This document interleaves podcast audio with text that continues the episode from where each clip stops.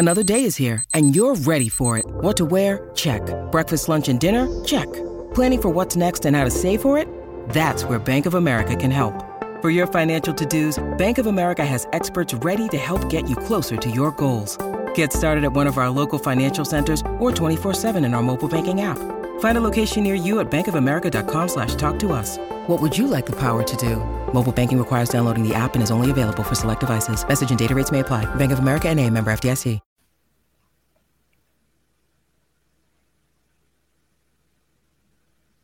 Welcome into the Talking Tide podcast once again on the Belly Up Podcast Network. I'm Chase Goodbread, sports columnist with the Tuscaloosa News, joined by Travis Reier, the longtime senior analyst at BamaOnline.com.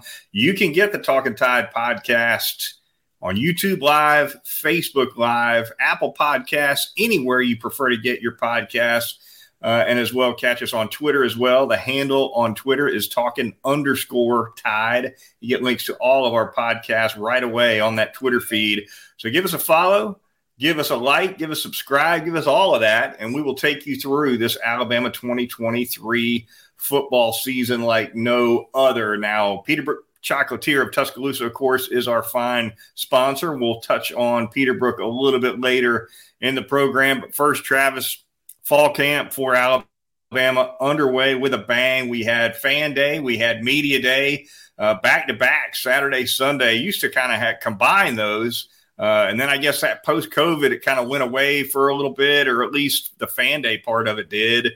Uh, and now they kind of coalesce uh, onto a into a full weekend. I kind of like the way they've got it split up. I wouldn't mind if if uh, Nick Saban decided to uh, kind of keep it that way. But of course, Saturday was an open practice.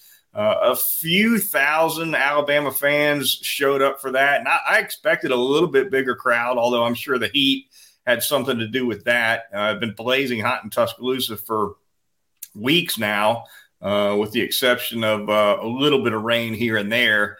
Uh, and of course, on Media Day Sunday, Tommy Rees, the new offensive coordinator, and Kevin Steele the semi new defensive coordinator, third time around for Kevin Steele, uh, spoke to reporters along with Nick Saban. So plenty to get to and all that for sure.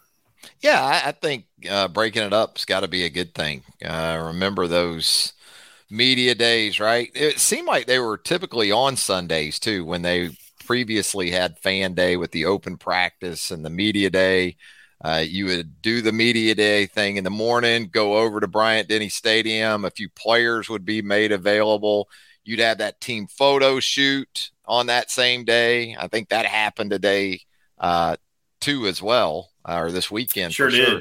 So a lot, you know, and the the media types they used to like to between the uh, between the media availability at Bryant Denny and the start of the fan day practice a lot of the folks like to go that Rama Jama's and cheeseburger up. Remember that? They go yes. in that interim there, uh, load up on some Rama Jama, wobble back over to Bryant Denny, take in that. It was though. It was a long day, and so I'm I'm with you. Uh, break it up. Yeah, absolutely. The only thing missing, of course, is uh, the media doesn't get 40 or 50 players in the end zone on media day like they used to. I wouldn't mind that coming back. Uh, that, that's, that was a fine free for all once a year. Uh, gone, I'm afraid, and, and gone forever. I remember in 07, my, my first year covering the beat with you at Bama Online. I walked out there and introduced myself to Nick Saban for the first time because, of course, I just started covering the team at the time and he and I were talking a little bit of, about a guy named Amp Hill, who was a wide receiver mm-hmm. uh, from Jacksonville, Florida, our stopping grounds, who Saban had signed at LSU. He was a big time recruit. I believe he was at First Coast High School down in Jacksonville and uh, ended up getting hurt and, and didn't get very far with his college career, unfortunately. But yeah, Saban was telling me about. Uh, the circumstances under which he blew out his knee and, mm. and essentially uh, his his career was uh, uh, uh, you know messed up from that point on. But he demonstrated physically uh, ah. exactly what happened. I kind of leaned into my knee, you know, trying to explain to me what happened to Amp. Oh. I, I got it, coach. I got it. Yeah. You know? Yeah, he, he figured he maybe have a two for one there. You know, tell yeah. you the story, but also take you out for a few That's weeks right. as a media type. So Yeah, a, a lot of rolling block sure. there. Yeah. Yeah, but uh, uh, of course, uh, fan day uh, happened on Saturday. Fans after practice got a chance to uh, get those autographs. Several hundred lining up as always. Nick Saban, as always, uh, the long line for sure uh, for autographs. But an open practice before that, Travis, a little bit to see for sure. It was nice to see who was getting maybe more reps than somebody else. but in terms of being able to glean much, in terms of you know, what the lineup might look like in four weeks when Alabama kicks off against Middle Tennessee State. I didn't find it particularly revealing. Uh, it's early in fall camp for sure. Uh, saw the quarterbacks make a few throws, make a few head scratcher throws, kind of like we saw on A Day. Uh, yeah. Not much different there, uh, but but it was interesting to to kind of uh, keep an eye on who was mixing in with the first group. And of course, on both sides of the ball, it's a lot more than just 11 guys getting action.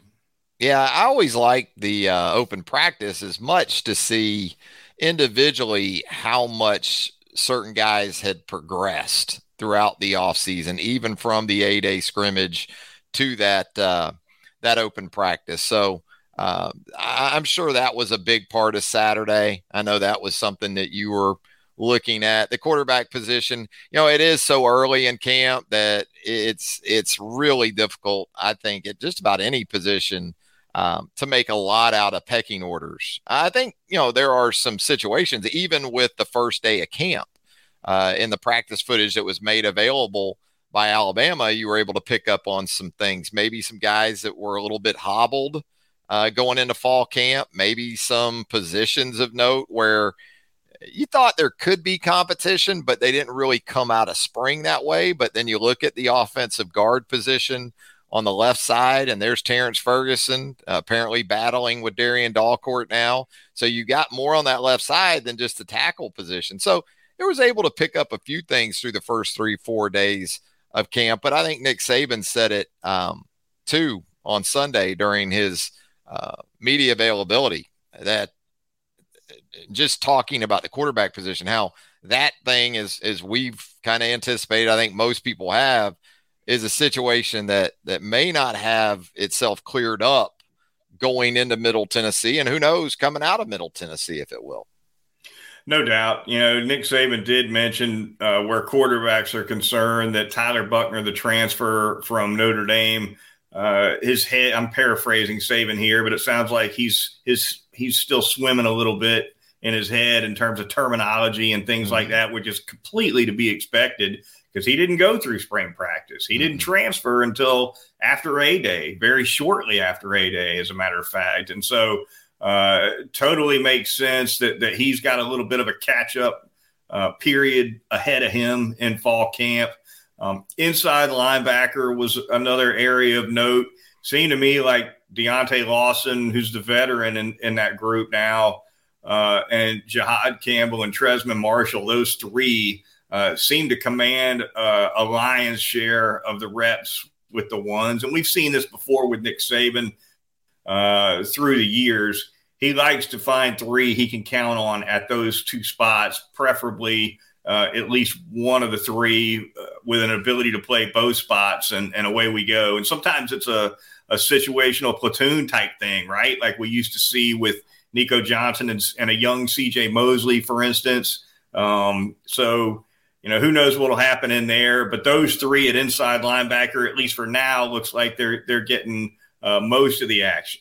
Yeah, time in the system matters, right? And I think early on in a camp, uh, when you're able to to watch, or back when there were media viewing periods, that was sort of the way things worked or have worked under Nick Saban. Typically, the veterans the guys with the experience in the systems, offensively, defensively, special teams are first guys up. And then they sort of go from there. They try to get themselves aligned in a way going into this first scrimmage where coming out of it, they can truly make some evaluations. And then you can make maybe some more uh, definitive statements about the direction that certain position battles are are taking uh, first three or four days, they are repping in so many guys young guys, veterans, trying to get everybody acclimated during that period. Uh, that it, it's hard to make a lot out of. But once we get beyond this next practice at Bryant Denny Stadium, that's when I think you'll be able to to do a little more of that. Yeah, things get winnowed down when you talk about scrimmages. No doubt about it. Alabama's uh, uh, first scrimmage, I guess, will be next Saturday, and then the following uh, the following Saturday uh, would be scrimmage number two, and presumably uh, that's that'd be the Red Elephant scrimmage. I think the second one is is usually the the one that uh, that the Canaries get to attend. So always look forward to that for sure. Uh, but you're right. You know, it, it, you got to be careful about what you uh, think about what you see and don't see in, in an early practice like this. You know, you noted that left guard spot with Ferguson and Dalcourt working on Saturday. What I took from that more than what's happening at left guard is what's happening at center, right? I mean, yeah. McLaughlin seems to be the guy at oh, center at this point in the spring. Uh, that it, it, Dalcourt was was uh, in competition, I think, with McLaughlin at that spot. Seems now, and a lot could change. Again, as we noted, it's early. That caveat uh, goes without saying throughout the, the podcast here this evening. Uh, but for now, anyway, seems like McLaughlin's nailed down that center spot, and Dalcourt's battle to play is at the guard spot. Yeah, and for Dalcourt, it's a struggle because we know what they want to be, or we think we know what they want to be offensively uh, this season, and that's a powerful uh, run first football team. And not that Dalcourt's a small guy. Uh, McLaughlin isn't a small guy, but in terms of horsepower, right there in the interior of that offensive line, you know Tyler Booker is going to give you some of that at right guard. Right. Um, Seth can can be enough, I think, at the center position. Uh, but if you you know you start thinking about a trio, uh, I'm guessing that if you're Eric Wolford, you you want to ramp up the horsepower at left guard too, and that's where Ferguson, when you look at him, Chase, he's more along the lines of that classic body type of a Chance Warmack or a Lester Cotton, that type of player at the guard position. That if we're going right. to be a one cut, direct runs more so than we've been certainly last year, that's more the kind of guy. Not that it won't be Dalcourt, but I think there's uh, certainly some reason to think that that that's the the process involved here when you look at the personnel.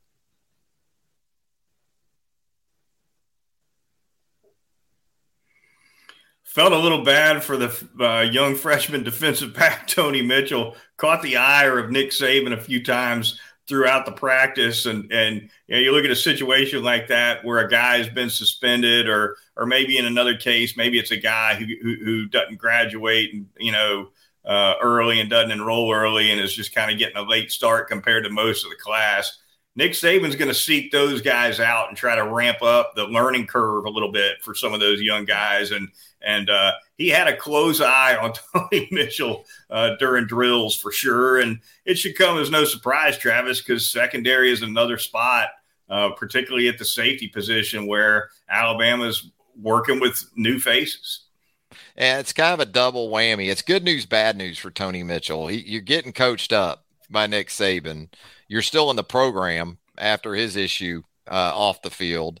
But the reason why you're probably behind is because what happened in the spring kept you out of spring practice. So you That's think right. Nick's reminding him of that every time he's getting after him? Well, if you'd have been it, if you could have practiced in the spring, you know, it wouldn't have we been. We could have been through this in March right. or uh, April. Nick yes. wouldn't do that. Nah, Nick, just positive reinforcement.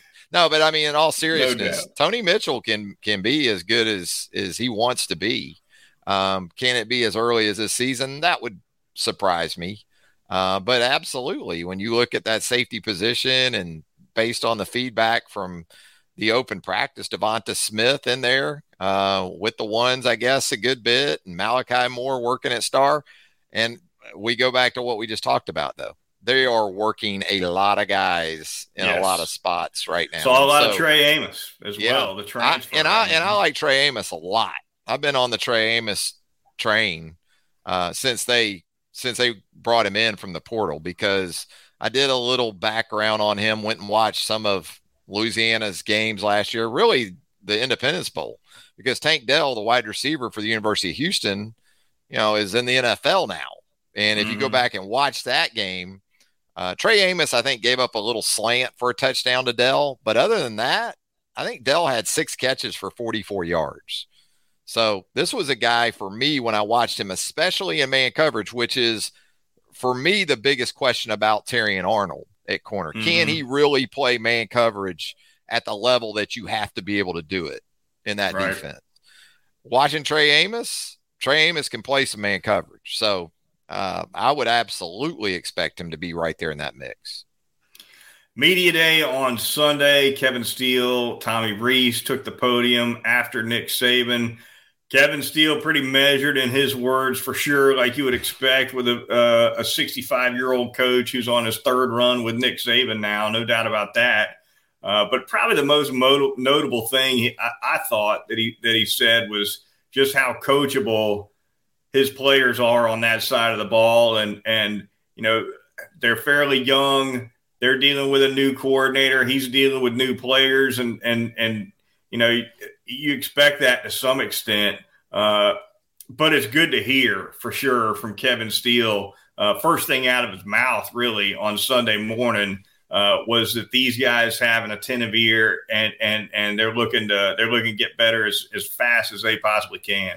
I thought it was interesting the contrast between Tommy Rees and Kevin Steele in terms of the ad- adaptation that each of those guys had to make coming into Alabama. A lot smoother for Kevin Steele. As he said during his comments on Sunday, pretty much about 80% of the terminology or the verbiage was what he was already using because of his background, not only in that system, but with Nick.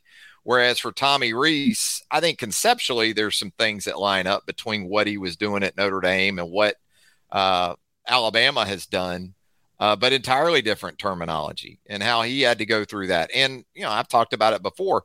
That trickles right down to Buchner. You know, you think, well, Buchner's coming in with Rees, they, they, they'll click. Well, they probably do in terms of how they communicate, but even Buchner's having to make that transition with the terminology and everything that goes with it. So, um, yeah, but still was, I think, what you would expect with his background with Nick.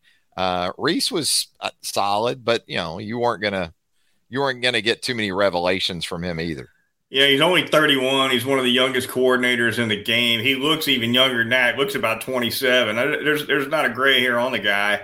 Uh, will be soon. There, there will be soon. He's coaching at Alabama, but uh, you know, uh, if you threw sunglasses on him and asked him to go shag balls, and nobody knew any, did, you think he was a GA. That's how young he looks. He, I, I think he is the doppelganger of Scotty Scheffler, the PGA Tour golfer. Next time you see Scotty Scheffler uh, and you and you kind of see Tommy Rees, That to me they they look almost identical, but you know I watch a lot of pro golf, so you do may have something to do with it. A hundred percent more than me, that's for sure. You'll trust me on that one. Yeah, yeah. Okay. I'll stipulate. I'll stipulate over here uh, on that. But yeah, Tommy Rees. Uh, uh, what's interesting though is Travis, and and I wrote about this uh, earlier today. For a guy as young as Tommy Rees is, and for a guy who essentially grew up in an era of college football where the spread absolutely took over. You'd think he'd be coming in here guns blazing and airing it out. It's just the opposite. Um, and, and, it comes from two things. One, he's the son of a coach who's an old school coach. Mm-hmm. And two, he played for Brian Kelly in a traditional offense at Notre Dame. You put those two things together and you understand uh, why Tommy Rees is, is uh, really he's all about that offensive line, all about it. I mean, every time he's, you know, it's not the first time he's talked today. I know it's the first time he's done a press conference in front of the media pool, uh, but he, he, if you go back and listen to him when he was at Notre Dame, the offensive line came first for him. And, uh, you know, it's, it, it's frankly refreshing. And with Alabama being pretty darn solid at that running back position, it, it, it might, you know, that running game might have to uh, be a, a, a, major part of this offense. We'll see where it goes with quarterback, uh, but it might be good. What I'm saying is, it might be really good timing to bring in a guy like Rees at a point where you're transitioning to an inexperienced guy at the quarterback spot.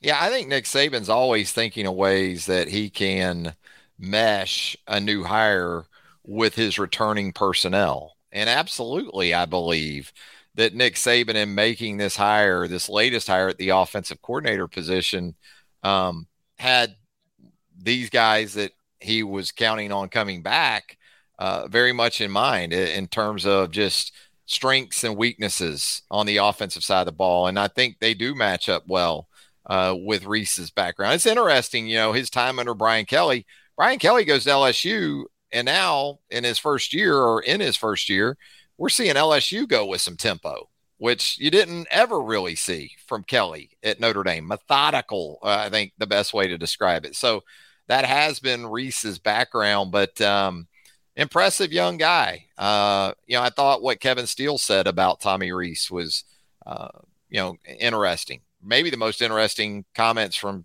Kevin Steele all morning were about Tommy Rees in terms of uh, his toughness and his background as a Chicago guy and uh, playing at Notre Dame and, and his upbringing and um, you know, I, there's there's some regions of this country that'll hang on. And knowing his dad, he knew his dad yeah, for Pete's sake. Yeah, uh, hang, hanging on to traditional offensive football as long as possible, and and that that Midwest and Upper Midwest, I, I think there's some places up there that are still trying to do it.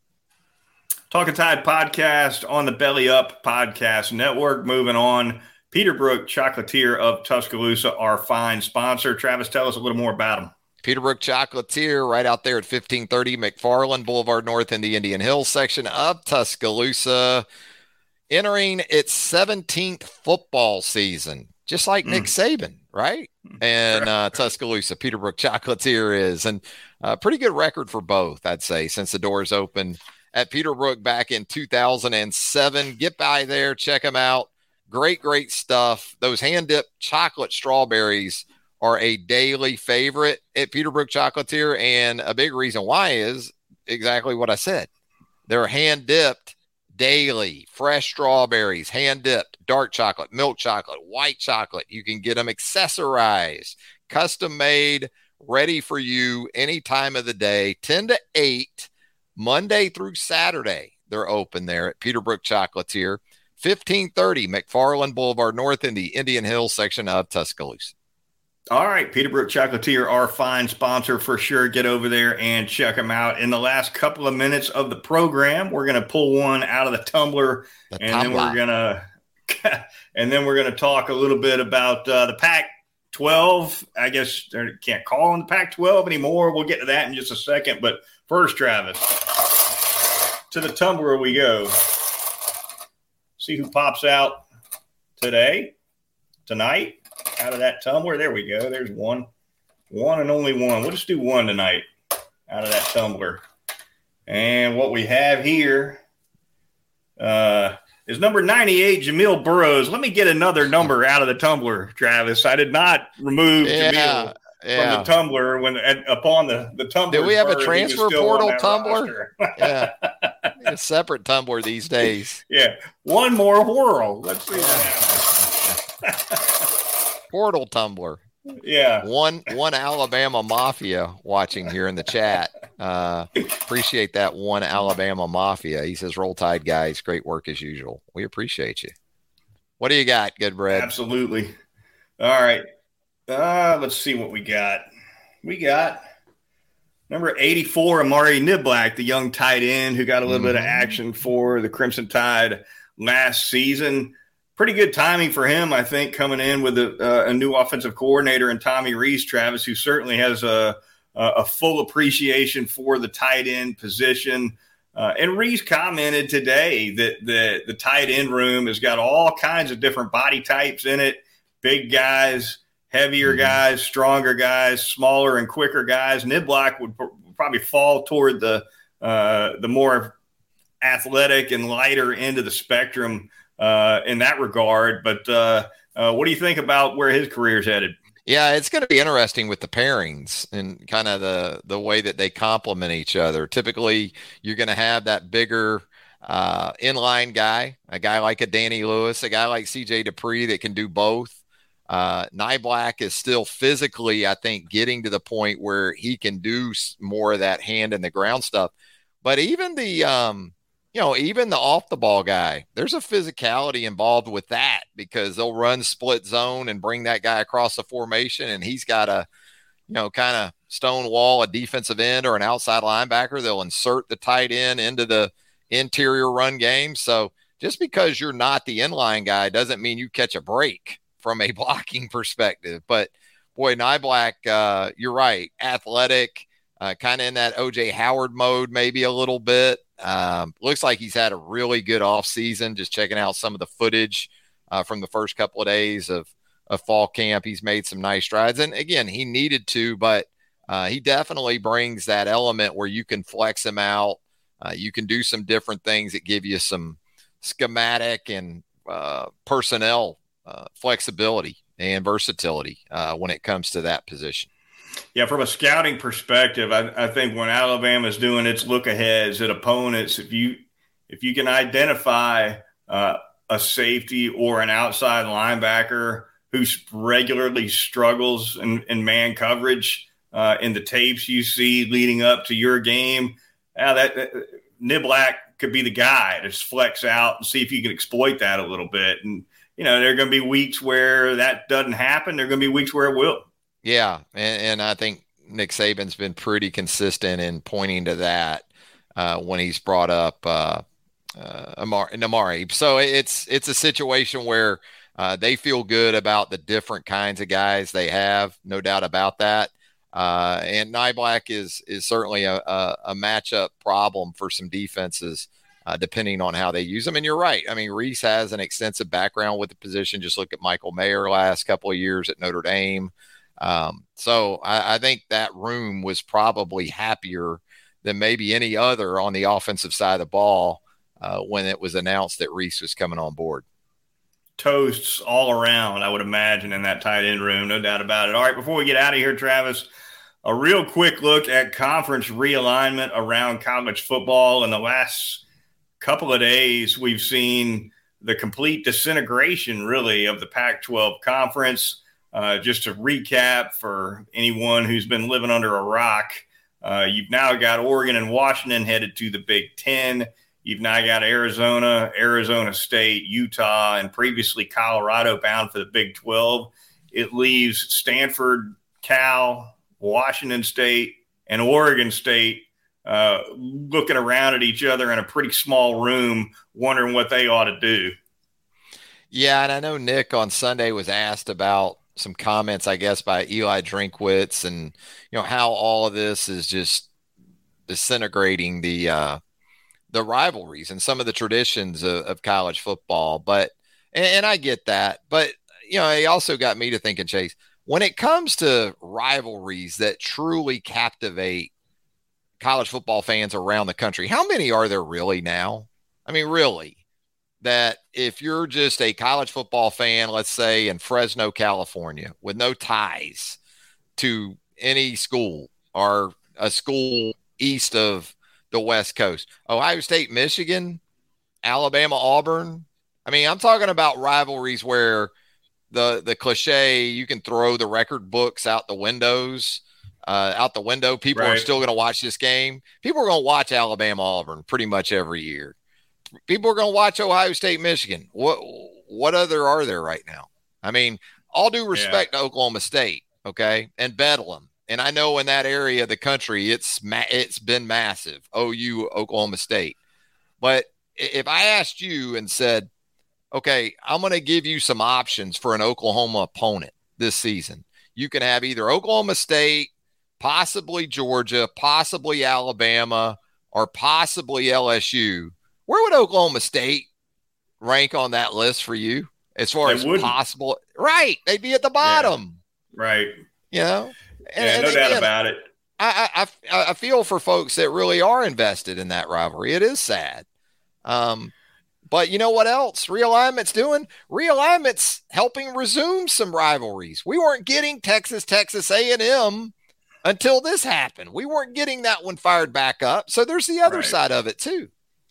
That's part of it too. There's no doubt about it. And, and, I think when you're when you when you look at the travel demands on sports other than football, that's midweek, cross country flights, that that's something that they're going to have to regionalize it. They're going to have yeah. to regionalize that within conferences. Because I'm with you. I, I, that's the problem, isn't it? There's no doubt, and you know that better than anybody because you've got a daughter that was a, that was a college athlete at the University of Hawaii yeah. who had to travel like crazy to fill out a schedule. Yeah, Tra- leave the island on Tuesday, play play games in LA on Thursday and Saturday, and then yeah. hopefully get back to the island Sunday night. Uh, it, yeah, Hawaii says cry me a river. Okay, when it comes to stuff like that.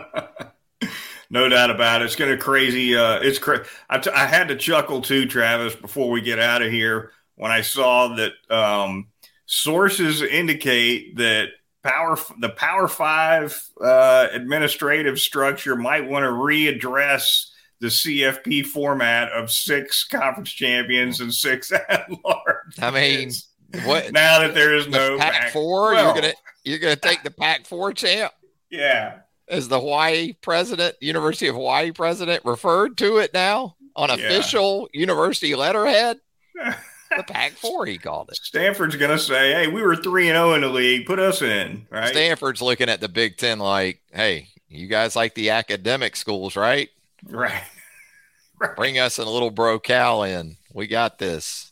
Unbelievable. By the I feel really bad for Washington State and Oregon State, man, because they lost their they lost. Uh, maybe they. I guess they can still play, but they are adrift up there in the I, Pacific Northwest right now. I think the Mountain West is going to look to maybe absorb those. Who knows? I know. But, uh, it, it's a it's a mess. There's no doubt about it. All right, that's going to do it for this edition of the Talking Tide podcast on the Belly Up Podcast Network. Be sure to join us next weekend when we reconvene right here on Talking Tide.